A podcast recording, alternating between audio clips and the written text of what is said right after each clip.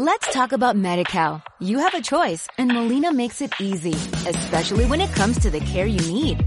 So let's talk about you, about making your life easier, about extra help to manage your health. Let's talk about your needs now and for the future. Nobody knows MediCal better than Molina. It starts with a phone call. Call 866-420-5330 or visit meetmolinaca.com. Let's talk today. Bienestar, alimentación, equilibrio. Nutrit, un podcast que te llena de información nutritiva. Alcanza tus objetivos y mejora tu vida, porque amamos la comida. Nutrit contigo.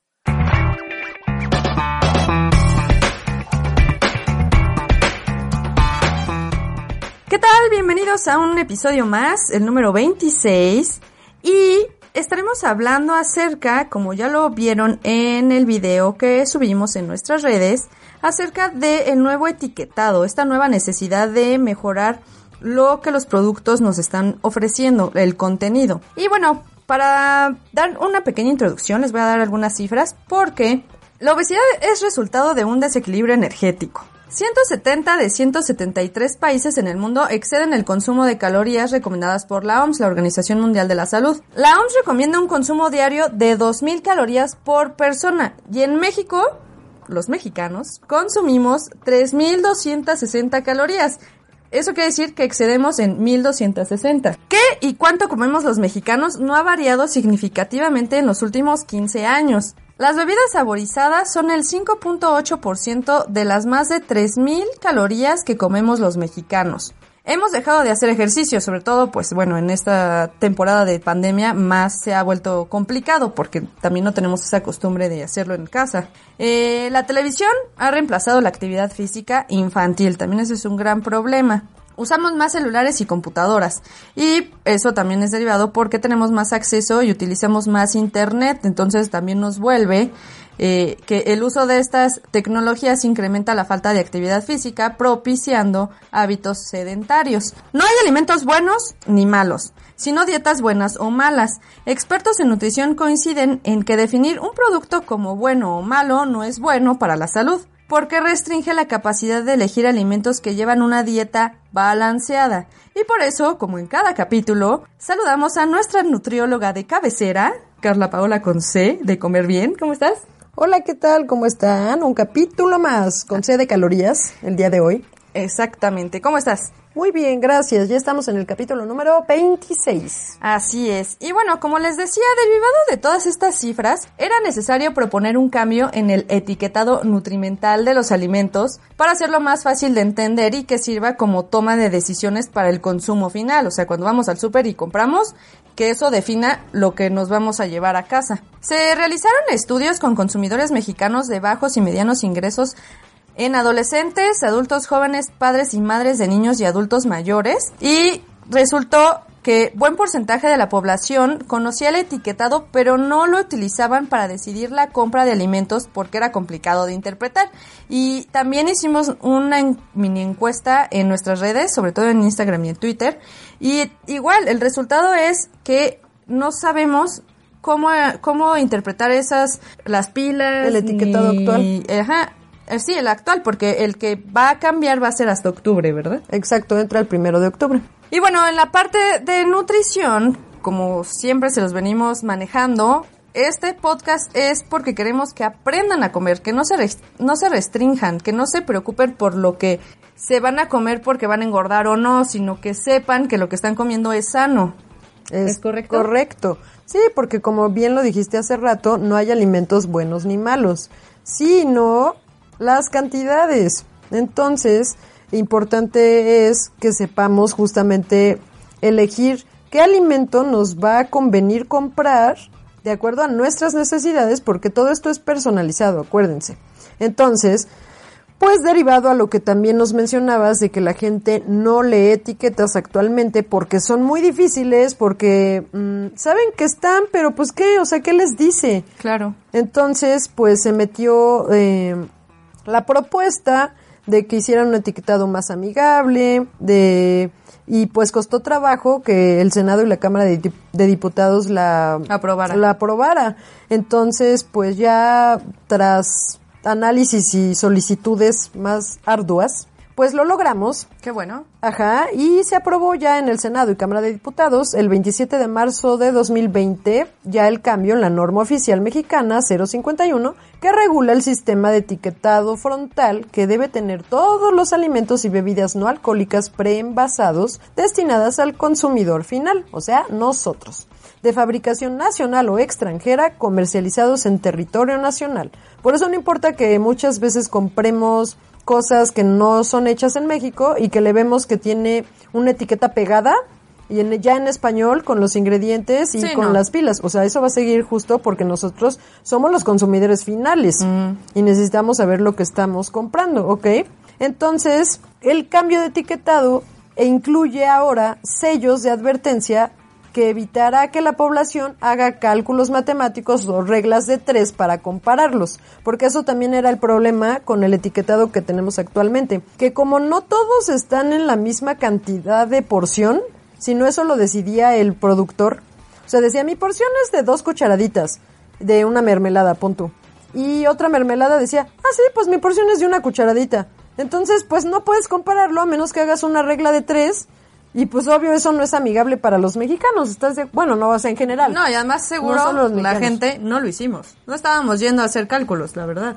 Exacto. Eso va a evitar con el nuevo etiquetado fácilmente. Con la advertencia de esto trae tanta cantidad de azúcar, tú ya sabrás si te lo comes o no. Exactamente. Y bueno, cuéntanos qué es lo que comenzaremos a ver en las etiquetas de los productos. Pues mira, como resumen de cambios, pues les quiero comentar que se amplió el listado de alérgenos y sustancias sensitivas a declarar en forma especial. Entonces ya la gente va a poder ver que, que podría hacerle reacción en su cuerpo y ya si tú sabes que eres alérgico a las nueces, pues ya sabes que no lo vas a comprar, ¿no? Por ejemplo, eh, los productos de imitación también deberán señalarlo. La información nutrimental deberá ser en 100 gramos, por eso como ya... Para partir de ahí, ¿no?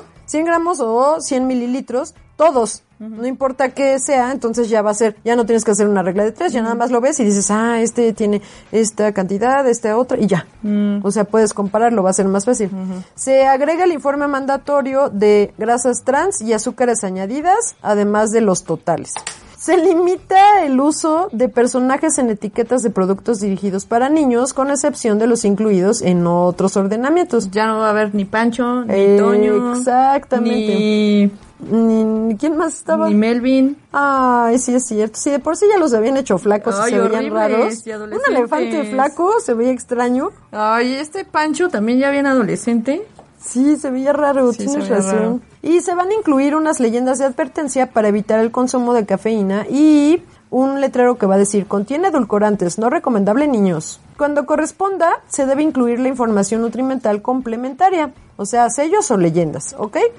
Entonces, estos cambios eh, van a hacerse en tres fases. Y como son cambios largos, hoy les quiero hablar de la primera fase. La primera fase entra en vigor a partir del primero de octubre de 2020 y tienen tres años para terminar esta primera fase. ¿Ok? Va a ser entonces del primero de octubre al 30 de septiembre de 2023. Y, eh, las marcas y los productos van a tener que completar esto que les platiqué, donde va a haber octágonos con advertencias de exceso de calorías, exceso de azúcares, exceso de grasas saturadas, exceso en grasas trans y exceso en sodio. ¿Ok?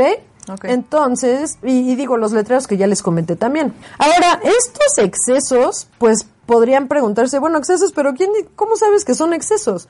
Pues bueno, estos excesos son basados en el perfil de nutrientes de la Organización Panamericana de la Salud, ¿ok?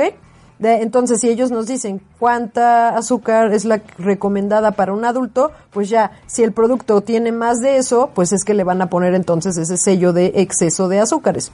Ahora, cualquier producto que tenga uno o más sellos de advertencia no podrá tener empaque con elementos atractivos o persuasivos como los cereales con animalitos que ahorita estábamos diciendo.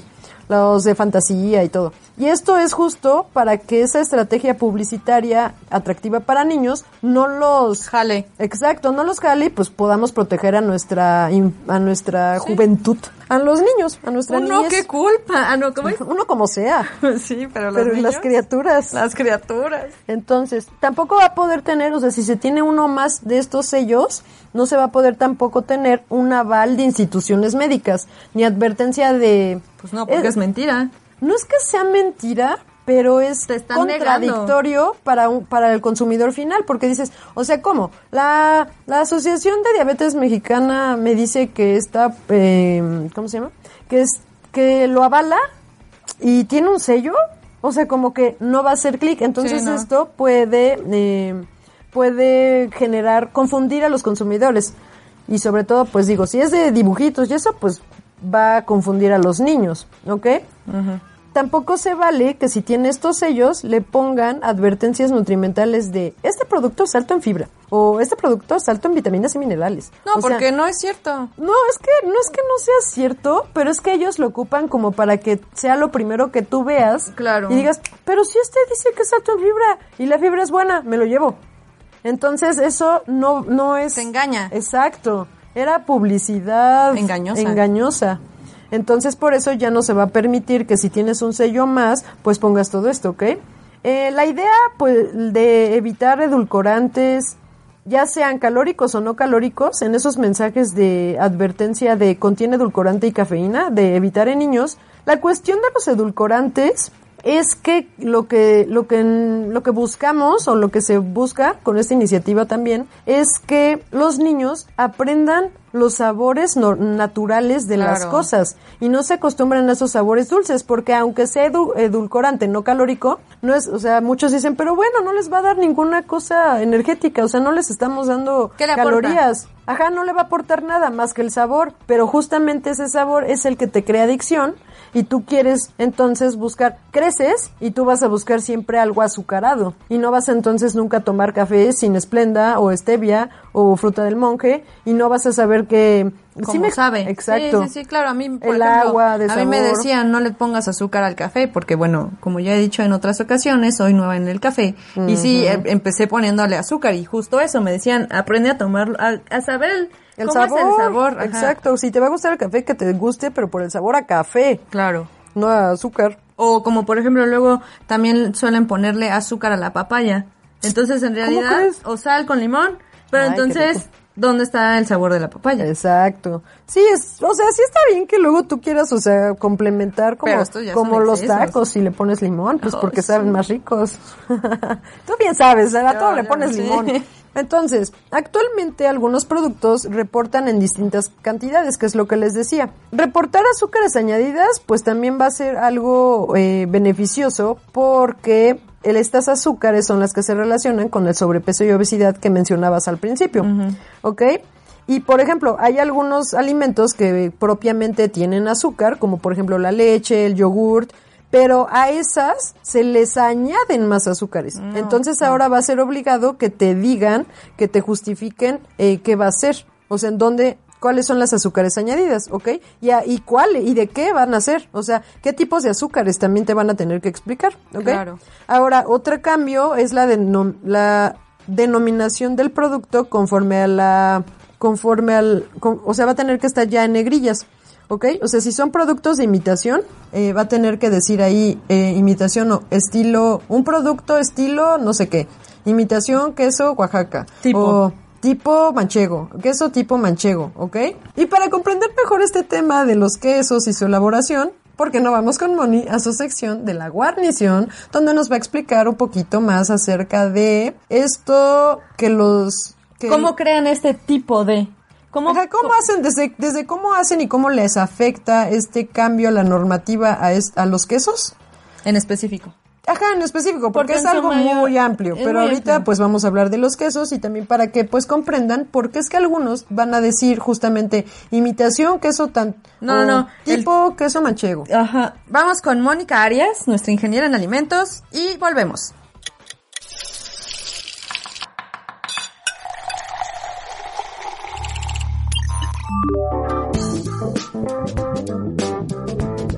Hola amiguitos de Nutrit, soy Moni, su ingeniera en alimentos. Un nuevo miércoles, un nuevo capítulo. Hoy hablaremos de un tema muy controversial y es, chan chan chan chan, el etiquetado de los productos. Debido a que es un tema súper complejo, hoy lo aterrizaremos solo a los quesos y empezaremos por lo básico, pero antes tengo un anuncio parroquial. La información que sigue es obtenida de las normas. Indicaré de forma general las descripciones. Sin embargo, la norma es mucho más extensa y las definiciones y descripciones ahí contenidas son más largas de lo que aquí les voy a leer, por lo que si tienen mayor interés pueden encontrarlas en Internet solo tecleando el nombre general de la norma, por ejemplo, NOM 051 y solo confirmar que la fuente sea del diario oficial de la Federación. Así es que sin más, comencemos.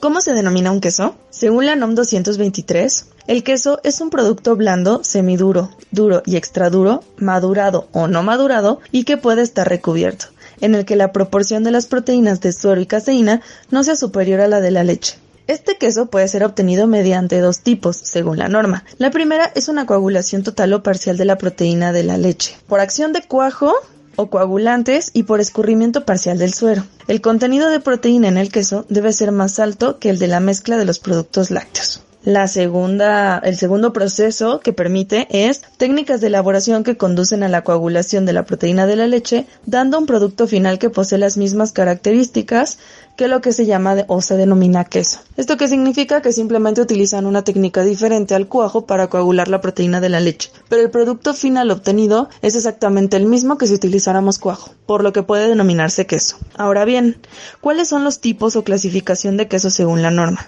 Según la norma tenemos dos tipos de queso, el queso fresco y el queso madurado. El queso fresco se caracteriza por su alto contenido de humedad, no es madurado y tiene una corteza fina o no tiene corteza, pudiendo o no adicionarle aditivos e ingredientes opcionales. Un ejemplo de este tipo de queso es el panela, el canasto o el ranchero. El segundo tipo que son los quesos madurados se caracterizan por ser de pasta dura, semidura o blanda, que pueden o no tener corteza, sometidos a procesos de maduración mediante acción de microorganismos, bajo condiciones controladas de tiempo, temperatura y humedad, para provocar cambios bioquímicos y físicos característicos del producto del que se trate lo que permite prolongar su vida útil y puede o no requerir refrigeración.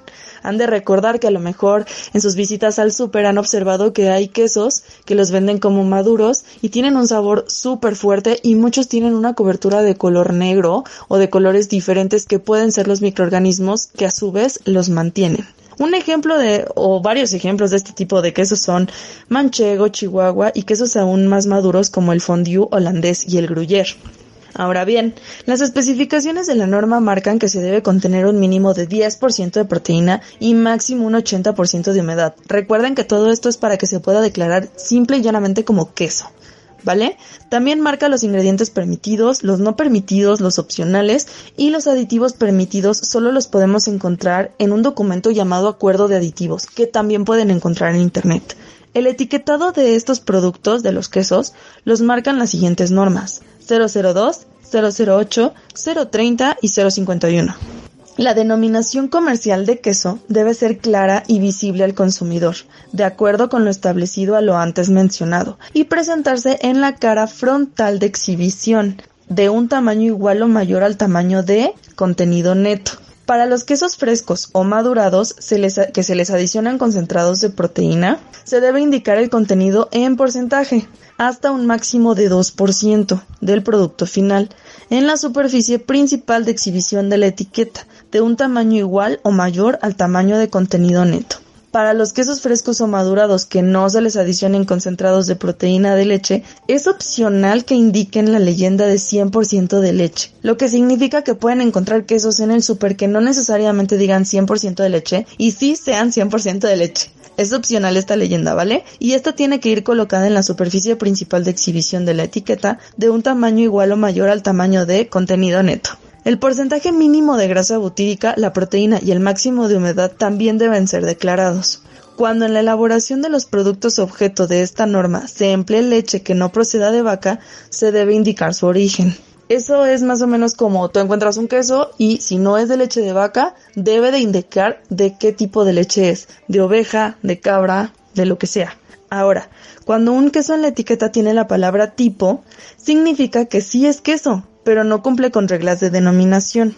Por ejemplo, queso tipo manchego, provolone, parmesano. Estos quesos son de denominación de origen de una zona con un tipo de lácteo, de acuerdo al animal. Se hace el queso, por ejemplo, cabra, vaca. Si no cumple con alguna de las partes, pero el proceso es similar o igual, pero no es la zona de elaboración, en la etiqueta viene marcado como queso tipo. Por ejemplo, el queso manchego es un queso español elaborado con leche de oveja y en México se elabora con leche de vaca. Además, nosotros no somos España, no somos el país de origen. Por esas dos razones, debido a que somos un país diferente al de origen y a que es una leche diferente a la original con la cual se creó el queso, este debe ser declarado como queso tipo manchego. Pero no tiene nada de malo, sigue siendo un queso obtenido de la leche de vaca con el proceso que marca la ley. Por lo tanto, es un queso natural. Si en la etiqueta solo viene como queso, significa que el producto sí cumple con la reglamentación. Esto sucede mucho con el panela. El queso panela, hasta donde tengo entendido, es un queso de región, es un queso mexicano. Y por eso nosotros lo declaramos como queso panela. No es necesario que pongamos tipo. Pero si en España lo fabrican, tienen que ponerle queso tipo panela porque ese queso le pertenece a México, por así decirlo. Y si cambian de leche todavía más, tienen que ponerle queso tipo panela. ¿Han escuchado que hay quesos que están hechos a partir de queso? Pues suena raro, pero es cierto. Hay quesos que son elaborados con los cortes o remanentes de otros procesos. Eso significa que no son quesos, sino derivados de queso, y por lo tanto deben contener la etiqueta de queso tipo por ejemplo el queso americano o los que vemos en el supermercado en forma de cuadro que se venden para los sándwiches. Si ustedes leen la etiqueta muchas veces va a tener en eh, ingredientes queso manchego, queso americano, queso, ¿por qué? Porque utilizaron los remanentes de otros procesos de queso bloque para poder hacer un proceso nuevo y un tipo de queso diferente. Así es que, amiguitos de Nutrit, espero que esta información sea de utilidad para ustedes en la compra y mejor entendimiento de las etiquetas de los quesos. Como saben, también la diferencia en precios puede ser un indicador de la calidad del producto. Muchas veces, los más económicos contienen un menor porcentaje proteico y presencia de grasas vegetales, en vez de butíricas, y los más caros puede ser que el precio sea así por una importación de producto, por calidad de la proteína y grasa o simplemente por un porcentaje proteico. Dependerá de lo que ustedes estén buscando consumir la elección que tomarán. Y aunque es responsabilidad de la industria cumplir con las regulaciones en el etiquetado y declaración, recuerden que es responsabilidad del consumidor conocer más acerca de los productos, declaraciones, aditivos y para poder exigir a la industria productos que se adecúen a nuestro modus vivendi. Investiguemos más sobre las cosas que nos interesen y no nos dejemos llevar solo por las notas que salen en las redes sociales. Tengamos siempre una segunda fuente confiable, porque como dice el buen Gandhi, vive como si fueras a morir mañana y aprende como si fueses a vivir para siempre. Nos escuchamos el próximo miércoles con más de Nutrit contigo.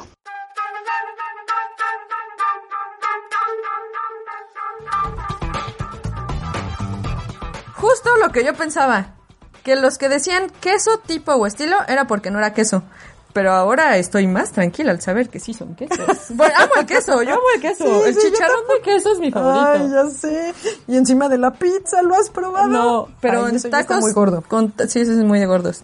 Pero en tacos de ya va, sí, en tacos de bistec con queso. Uy. Ah, sí, a mí ¿De no los me gusta. pericos? Ay, no, a mí no me gusta, Oh, es sí, que a se me hace sí. muy salado. No, a mí no. Pero bueno, quiero ahora saber por qué algunos quesos, como el Oaxaca, sobre todo los que venden en el súper, son tan duros y no es fácil de deshebrar como los que venden los oaxaqueños, por Ay, ejemplo. sí. Que hasta en la textura sí son duros Sí, y los otros son como más cremosos y hasta se te deshacen. Sí, exacto. Yo también la verdad es que quiero saber eso y yo creo que se lo vamos a dejar de tarea a Moni para que nos explique un poquito más acerca de, o sea, ahorita ya nos habló de la parte técnica, ahora porfis, ¿nos puedes decir por qué? No, no, no, no en este capítulo porque si no se va a durar mucho tiempo, pero sí eh, Le vamos a encargar a la guarnición. le vamos a encargar, por favor. Otra de las Ah, guarniciones. Exacto, que en otra de sus de, de sus amables explicaciones, pues nos diga por qué. ¿A poco ustedes no se preguntan por qué está tan duro? Yo sí, pero Yo ¿sabes sé, qué? Es que son plásticos. Sí, son plásticos. Entonces, pues que ella, que es la ingeniera en alimentos, nos explique por qué están tan duros. Sí, lo, lo vamos a manejar próximamente. Va. Entonces, lo que les decía del listado de alérgenos y sustancias que pueden causar hipersensibilidad, también va a ser uno, va a estar más completa esa lista para ayudar a la población que lo requiera, que sabe que es alérgico a algo. Ahora ahí también es como que un arma de dos filos, porque estar poniendo la palabra anti o decir que Y es negativo. no, bueno, no va a llevar la palabra anti, pero o sea, el tener una lista tan larga y que están tan de moda estas ondas de no comas gluten, no sé qué. hace como que la gente también se rehúsa al sí, cambio. debemos cui- no, debemos cuidar este aspecto porque también puede propiciar la exclusión de alimentos solo porque ven ahí, no, es que tiene gluten. O sea, el gluten es como el ejemplo más Sí, es muy común porque en eso se basaron como que cuando empezaron a cambiar las cosas y se volvió de moda también el gluten. Mm, Se volvió una moda, entonces es como, no es que a todos les haga daño, no es que todos sean sensibles, no es que todos sean celíacos, no es que todos... Pero no lo sabemos. Por ejemplo, yo pensaba exacto. que al gluten, cuando en realidad era la leche, pon tú. O era la carne, que también... Pero ¿qué crees? Que me di cuenta que sí es el gluten. Buenísimo. No es cierto. No, Bueno, yo es siento que sí se puede tener una sí. sensibilidad. Y también se actualizan las tablas de recomendaciones diarias, eh, la, el consumo diario recomendado, la, el, el IDR que se llama. Entonces, o el, el ¿Índice? diario recomendado o el diario sugerido. La cantidad diaria recomendada a ingerir, por ejemplo, en vitaminas, en minerales, en... Pero es que esto hay que recalcarlo muy bien porque deben de estar conscientes que es por persona. Esto es individual. Saber, exacto, es individual, es Es conocer el cuerpo. Claro. Y bueno, la evaluación de los resultados, por ejemplo, en Chile, que fue de los primeros países en hacer este tipo de cambios, de acuerdo al Ministerio de Salud y la Universidad de Chile, reportaron que se redujo el 25% en el consumo de bebidas azucaradas y el 14% en cereales de caja, lo que anima a que en México podamos también reducir esos consumos y mejorar nuestra salud. En Perú y en Uruguay están también próximos a cambiar. Bueno, en Perú ya, en Perú ya, ya se inició también, nada más que también fue por fases y también se tardaron un montón. Sí, que porque pues es que es- políticamente también, híjole, se las complicaron muchísimo, entonces. Pues sí, pero también es porque están los intereses de los Ah, empresarios. claro. O sea, hay un la- montón de intereses. Es eso, Y- es la y- industria y también- quien puso esas trabas, no Sí. les convenía. No, Y claro que no, y es el re- poder del dinero. Y han tenido que reformular muchas, eh, muchos productos para que no tengan que estarle poniendo. Y eso es lo que queríamos. De pues mejora tus productos, Claro. dale mejores cosas a la población. Ya que me lo estás vendiendo bien caro a veces, Exacto, no me mientas. dame bien tu Sí. producto. Y está bien exigir lo mejor de la calidad de los, de los productos. Ahora, pues no va a ser magia. Ok, ya tenemos estos sellos, ya tenemos las nuevas, o sea, la tabla nutrimental va a seguir, acuérdense. O sea, donde la de atrás, la que viene atrás que les he explicado. Esa va a venir, va a seguir. Pero los cambios, pues van a ser que ahora ya va a estar en 100 mililitros o 100 gramos y ya va a ser más fácil comparar entre un producto y otro producto que sea de lo mismo, ¿no? Claro. Y, pero claro, esto como todo va a necesitar una campaña para informar a la población y sepan cómo tomar esos sellos, cómo interpretarlos. Claro, por ejemplo, en Chile me parece que también como que les ha costado trabajo hacer este cambio. O sea, van para bien, pero creo que sí ha Sí, sido... lento, lento, eh, difícil y triste, pero las, eh, los Pero estudios, los estudios sí, sí, ¿Demuestran? sí demuestran. El que les publiqué ayer, tristemente, mm, que sí. O sea, sí. van bien, pero pero todavía como que les vale y más bien. Ahí Sí, dice, les vale, alto justo, tanto, justo, les vale. pero es como de, ay, me gusta. En el artículo que les Porque publiqué también la- ayer, la- justo decía eso. la- que sí los veo, pero no afectan por mi decisión de compra. Pero también eso es psicológico, porque a la vez piensan el, ay, si entonces me voy a morir, Ay, no, me no. voy a quedar con las ganas. Sí. Esa es la mayoría Ándale. del pensamiento. Ándale, y pues no, qué barbaridad. Pero, a ver, haciendo la comparación de Chile, que ya está con años de experiencia y, y todo este cambio, a diferencia de en México, en Chile ponen en los octágonos alto en, y aquí en México va a decir exceso. ¿Por qué? Es que esto fue ¿Sí hay por... diferencia? Aquí para nosotros, en la percepción, justamente se midió, se hicieron unas eh, encuestas, una encuesta, y se le preguntaba a los mexicanos qué, le, qué interpretaban o qué les hacía sentir la, eh, cuando leían alto en. Ah. Y fíjate que para nosotros lo interpretábamos como alto en, o sea, ese alto en era como algo positivo, porque ellos veían alto en fibra, alto en vitaminas, y decían, pues es algo bueno, ¿no? Entonces dijeron, eh, no, creo que esto no va a funcionar. ¿Cómo? Mejor hay que poner la palabra exceso. Eh, Que es bien importante el, el- el- el lenguaje y las Sí, palabras, sí. ¿eh? Y aparte que somos diferentes, Me aunque las hablemos español. Bueno, la verdad es que todo este proceso va a ser largo. Esperemos que lo vayan tomando a bien, que vayan haciendo sus cambios progresivamente, pero, pero bien. Y si tienen dudas, pues ya saben que se pueden acercar a nuestra nutrióloga Carla Paola, que también la pueden buscar en sus redes, que son Nut.carlapaola con C. con C de caloría. Por favor, Estoy en Twitter, estoy en Instagram, estoy en Facebook. Escríbanme a cualquiera de esas. Mándenme sus comentarios, sus sugerencias, sus dudas, lo que quieran, sus palabras de aliento. No, y, y, sobre todo en este tema, o sea, si quieren saber o despejar dudas acerca de cómo van a empezar a leer este etiquetado, o ahorita todavía, cómo pueden aprender a leer las etiquetas que todavía están en el súper, ya muchas veces lo hemos explicado, pero bueno, nunca es este... Nunca está de más. Sí, nunca está de más. Y además, eh, también tienes un número de WhatsApp para que te encuentren. Sí, ahí me pueden, por favor, buscar también, escríbanme. Y estoy en el 55 63 25 61 15. Y ahí, pues por WhatsApp, que me encanta la verdad, pues les puedo también eh, despejar dudas, eh, podemos agendar consultas, podemos, ahí también pues eh, estoy subiendo mis links de estos podcasts para que les sea más fácil eh, entrar, o sea, ahí buscan cuál y ya. Entran. Escuchar ajá, los, los capítulos anteriores, todos se complementan, todos están muy buenos. sí, entonces eh, habrá que hacer campaña, habrá que enseñar y, y y pues esperar y para bien. esperar al tiempo para que ellos nos digan para que el tiempo nos diga realmente si está funcionando este cambio o no qué tanto nos está pegando o, o, en qué más fallamos porque pues sí ya está la política pública qué bueno que sí se aprobó pero ahora falta ver pues cómo vamos a medirlo cómo lo va a abordar Justamente. El mexicano, ¿cómo lo vamos a tomar? Exacto. Y bueno, para cerrar, siempre les recordamos los tres pilares de la salud que son la alimentación con una hidratación correcta y suficiente. Agua simple, por favor. Uh -huh. No refresco. La actividad física. Y el descanso. Reparador. Descanso reparador. Reparador. Exacto. Ah, yo tenía una duda acerca del descanso. ¿Reparador? Eh, reparador. O sea, no es necesariamente que cumplas ocho o seis No, horas. no. O sea, por ejemplo, si yo un día duermo tres horas, pero al día siguiente me siento, bueno, no al día siguiente, esas- después de esas tres horas me siento bien. Sí. ¿Ya con eso? Sí, ya con eso tu Con cuerpo- 20 minutos con que me sienta bien ya.